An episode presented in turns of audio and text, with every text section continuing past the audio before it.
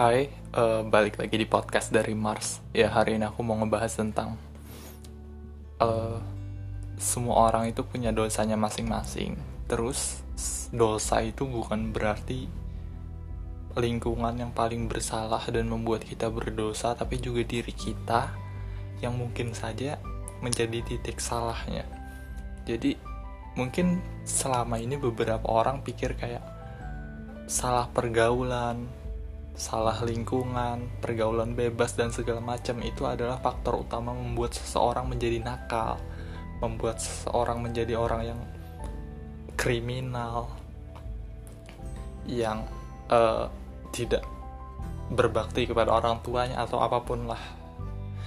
Tapi sebenarnya menurut aku nggak semuanya itu berasal dari lingkungan. Asal kita bisa menjaga diri kita. Ya apa pun faktor dari luar itu bisa dihalangin. Asal kita yang punya tubuh itu punya tameng yang kuat untuk menolak itu masuk. Tapi kalau balik lagi ketika kita menerima itu untuk masuk menyetujui begitu saja membukakan gerbang ya sebaik apa pun lingkungan kamu ya akan tetap jadi buruk pada akhirnya untuk diri kamu.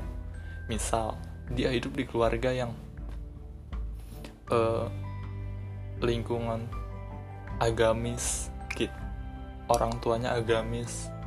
Dia di rumah sering di, diingatkan untuk ibadah dan segala macamnya. Tapi kalau misalnya ketika dia ketemu sama teman ini ketika dia main handphone dan segala macamnya dia mencari atau membahas hal-hal yang tidak baik dan dia menerima itu pada akhirnya ya akan jadinya tidak baik juga untuk dirinya.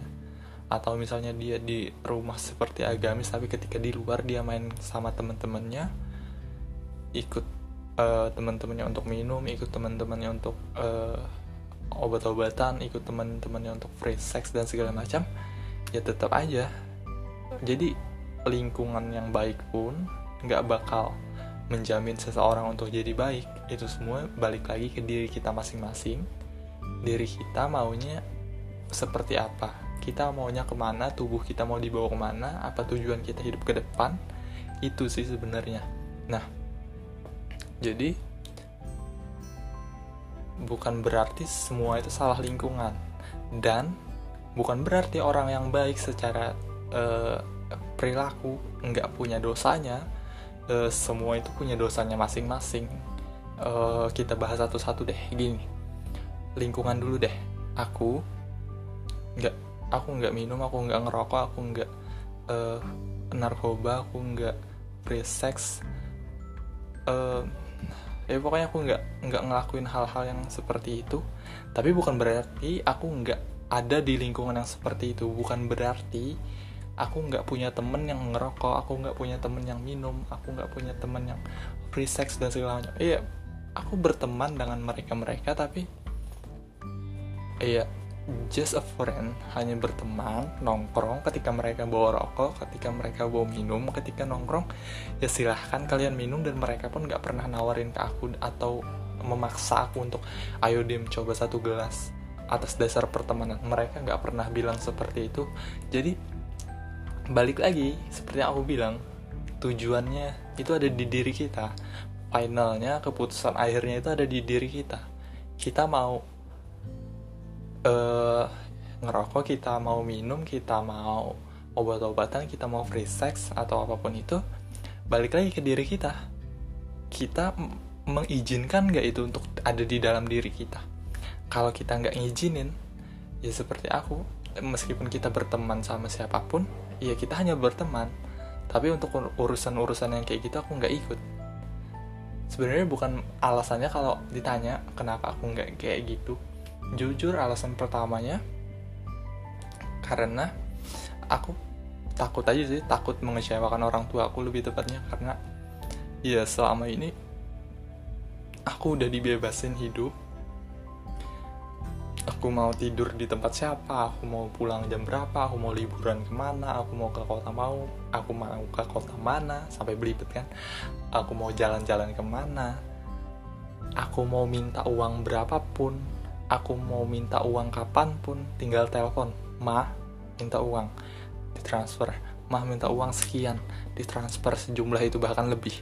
Jadi menurut aku ketika aku udah dikasih kepercayaan sama orang tua aku aku udah dikasih kebebasan aku udah dikasih fasilitas yang alhamdulillah ya aku kayak nggak nggak sampai hati aja untuk kayak mengecewakan mereka. Kalau sampai mereka tahu aku kayak gitu ya karena mama pernah bilang sih kalau misalnya aku dan adikku ketahuan uh, sama dia uh, ngerokok atau apa pun itu dia sendiri yang bakal bakal ngehajar aku dan adikku itu kan. Nah sebenarnya itu alasan pertamanya. Karena ya menurut aku aku nih udah bisa cari kebahagiaan dengan uang yang dikasih dengan fasilitas yang dikasih misalnya aku pengen ini aku tinggal beli. Alhamdulillah aku bahagia. Misalnya aku pengen buku aku tinggal beli. Aku butuh hiburan aku nonton bioskop tinggal bayar tiket.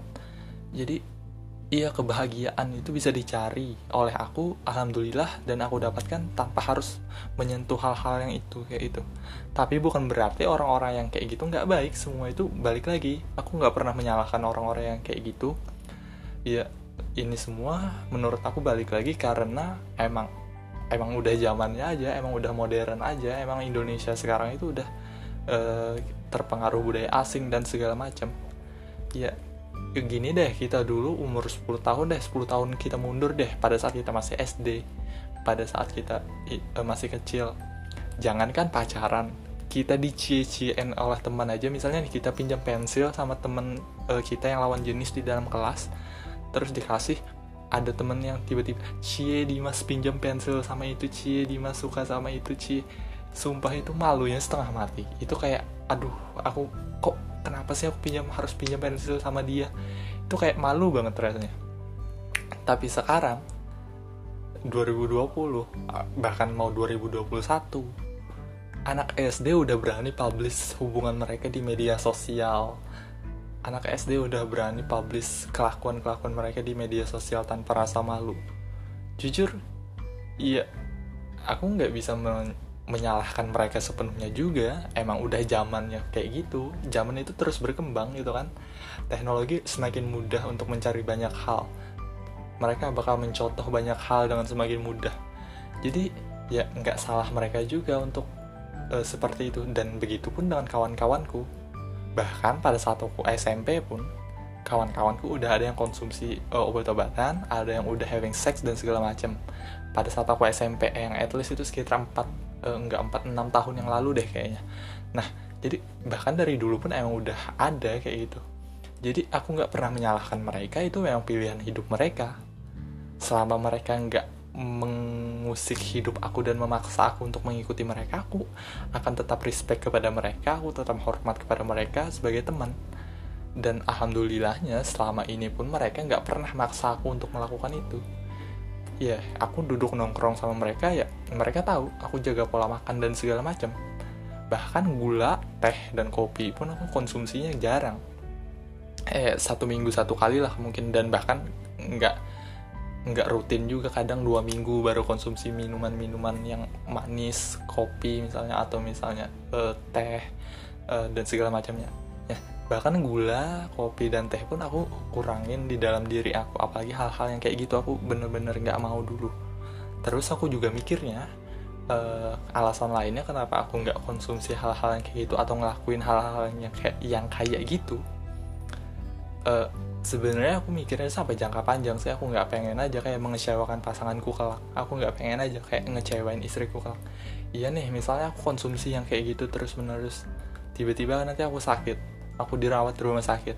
Satu tahun aku di rumah sakit pakai alat-alat banyak pakai tabung oksigen dan segala macem. Tiba-tiba aku meninggal oke habis. Mungkin aku sakit selama satu tahun ngerasain sakit tapi ya gitu doang aku cuman rebahan doang dirawat ngerasain sakit cuman segitu doang batas sakitnya aku habis itu aku meninggal udah hilang sakitnya aku tinggal urusan aku sama Tuhan e, dalam hal akhirat gitu kan nah tapi aku mikirnya Betapa kasihannya orang-orang yang merawat aku. Mereka harus kehilangan aku, pasti sakit hati. Mereka harus jangankan meninggal deh, jangankan wafatnya deh. Pada saat aku, pada saat aku dirawat dengan alat-alat sebanyak itu pun pasti mereka juga merasakan sakit hati. pasti ada dari anggota keluarga tuh yang bilang kayak anda bisa diubah ya aku yang ada di posisi itu biar Dimas sehat pasti ada yang kayak gitu betapa sakitnya hati mereka pertama terus satu tahun misalnya dirawat di rumah sakit dengan alat-alat yang sebanyak itu itu perlu biaya yang banyak nggak per nggak biaya yang sedikit dan iya kalau ada uang kalau nggak ada uangnya betapa harus kerja kerasnya mereka untuk melunasi hal itu untuk biar aku tetap dirawat. Pada akhirnya aku mati juga gitu kan. Betapa kerja kerasnya mereka harus bangun sepagi mungkin dan tidur semalam mungkin untuk dapatkan uang sebanyak mungkin tiap hari. Udah sakit hati karena akunya meninggal akunya sakit terus tambah sakit badan lagi nggak punya waktu istirahat harus nyari uang nyari uang nyari uang nyari uang terus menerus belum lagi beban pikiran sedih dan segala macam. Nah aku tuh mikirnya sampai sejauh itu sih kayak aku nggak pengen aja ngecewain orang tuaku pertama. Keluargaku kemudian aku nggak pengen ngecewain pasanganku kelak anak-anakku kelak gitu. Jadi aku pengen hidup enak aja. Hidup normal seperti ini. Tapi balik lagi hidup normal pun bukan berarti aku nggak punya dosa oke mungkin untuk beberapa temanku dosa mereka di situ. Tapi untuk aku bukan berarti aku suci banget. Ya kan? Aku juga punya dosa kok. Mungkin nih mungkin dari setiap podcast yang aku buat dari beberapa episode ini ada yang mungkin kayak tersinggung nggak enak hati karena merasa dirinya tersindir dan segala macam atau merasa kayak nggak sependapat sama apa yang aku utarakan terus dia kayak merasa kayak sakit hati terus benci sama aku mungkin bisa aja. Aku dapat dosa karena dia sakit hati karena aku ngebicarain tentang yang bertolak belakang dengan apa yang dia pikirkan. Atau mungkin bisa aja ketika aku bercanda sama temen-temenku itu jadi dosanya aku karena bertanya karena bercandanya aku keterlaluan sama mereka sampai mereka sakit hati bisa kok. Atau ya mungkin ada dosa-dosa lain yang aku lakuin secara tidak sengaja. Misal aku tuh malas banget uh, kalau uh, kadang beberapa saat itu aku males kayak lang harus ibadah ke masjid. Kadang aku ibadah di kamar aja padahal ke masjid pun biasanya aku naik motor gitu. Itu pun aku kadang males gitu kan jadi kayak mungkin itu bisa jadi dosa buat aku juga. Karena yang sebenarnya aku sehat aku bisa aja ke masjid tapi aku malah males gitu. Kayak ah sholat di kamar aja lah. Atau aku menunda-nunda sholat misalnya kayak udah azan tapi aku belum sholat akhirnya bisa jadi dosa buat aku. Bisa aja bisa aja. Semua hal itu bisa jadi dosa. Jadi dosa aku nggak di situ bukan berarti aku nggak punya dosa dosa aku mungkin di lain. Bahkan mungkin dosa aku ini lebih banyak dari orang-orang yang melakukan hal-hal yang kayak gitu. Jadi uh, semua itu balik ke diri kita. Pertama tadi kita nggak bisa nyalahin lingkungan sepenuhnya. Lingkungan pergaulan pertemanan itu nggak bisa disalahin se seutuhnya. Kita juga harus introspeksi diri kita. Bisa aja kenapa kita bisa terpengaruh kayak gitu tapi karena dalam diri kita menerima kita menginginkan dari awalnya coba-coba sampai akhirnya ketagihan gitu kan. Jadi bukan sepenuhnya salah lingkungan. Lingkungan memang salah. Mungkin memiliki andil besar dalam e, membuat kita terpengaruh. Tapi balik lagi asal diri kita nggak ngizinin itu untuk masuk aku rasa kalian bakal aman deh. Terus yang kedua e, bukan berarti mereka yang melakukan hal itu tuh lebih buruk dari kita jangan pernah berpikiran kayak gitu. Mungkin di belakang itu mereka sholatnya lebih rajin dari kita. Uh, sedekahnya lebih rajin dari kita. Baik lebih baik dari kita perilakunya. Jadi mungkin aja kayak mereka itu lebih suci dari kita. Nggak ada yang nggak mungkin gitu. Perihal uh, dosa sama pahala itu bukan urusan yang bisa diukur konkret. Itu urusan Tuhan yang yang ngasihnya gitu kan. Jadi uh, mungkin itu aja sih yang mau aku bahas di episode kali ini tentang ya bukan salah lingkungan seluruhnya. Kita juga harus ingat diri kita apakah kita mau mengizinkan atau tidak dan semua orang punya dosanya masing-masing. Jangan merasa diri kita paling suci jangan merasa diri orang lain itu kotor banget hina banget sampai sampai kita merasa tinggi banget dibandingkan mereka bisa aja kebalikannya Oke, mungkin itu aja podcast hari ini. Terima kasih udah mendengarkan dari detik pertama sampai detik terakhir. Aku harap kalian enjoy dengerinnya dari detik awal sampai detik ini. Uh, jaga kesehatan kalian karena ini bulan Desember, bulannya penuh dengan hujan. Uh, terus ini episode terakhir di 2020. Uh, sampai ketemu di 2021 untuk yang merayakan tahun baru selamat merayakan untuk yang eh, kaum kaum setiap malam tahun baru hanya tidur dan bangun di tanggal 1 Januari seperti aku.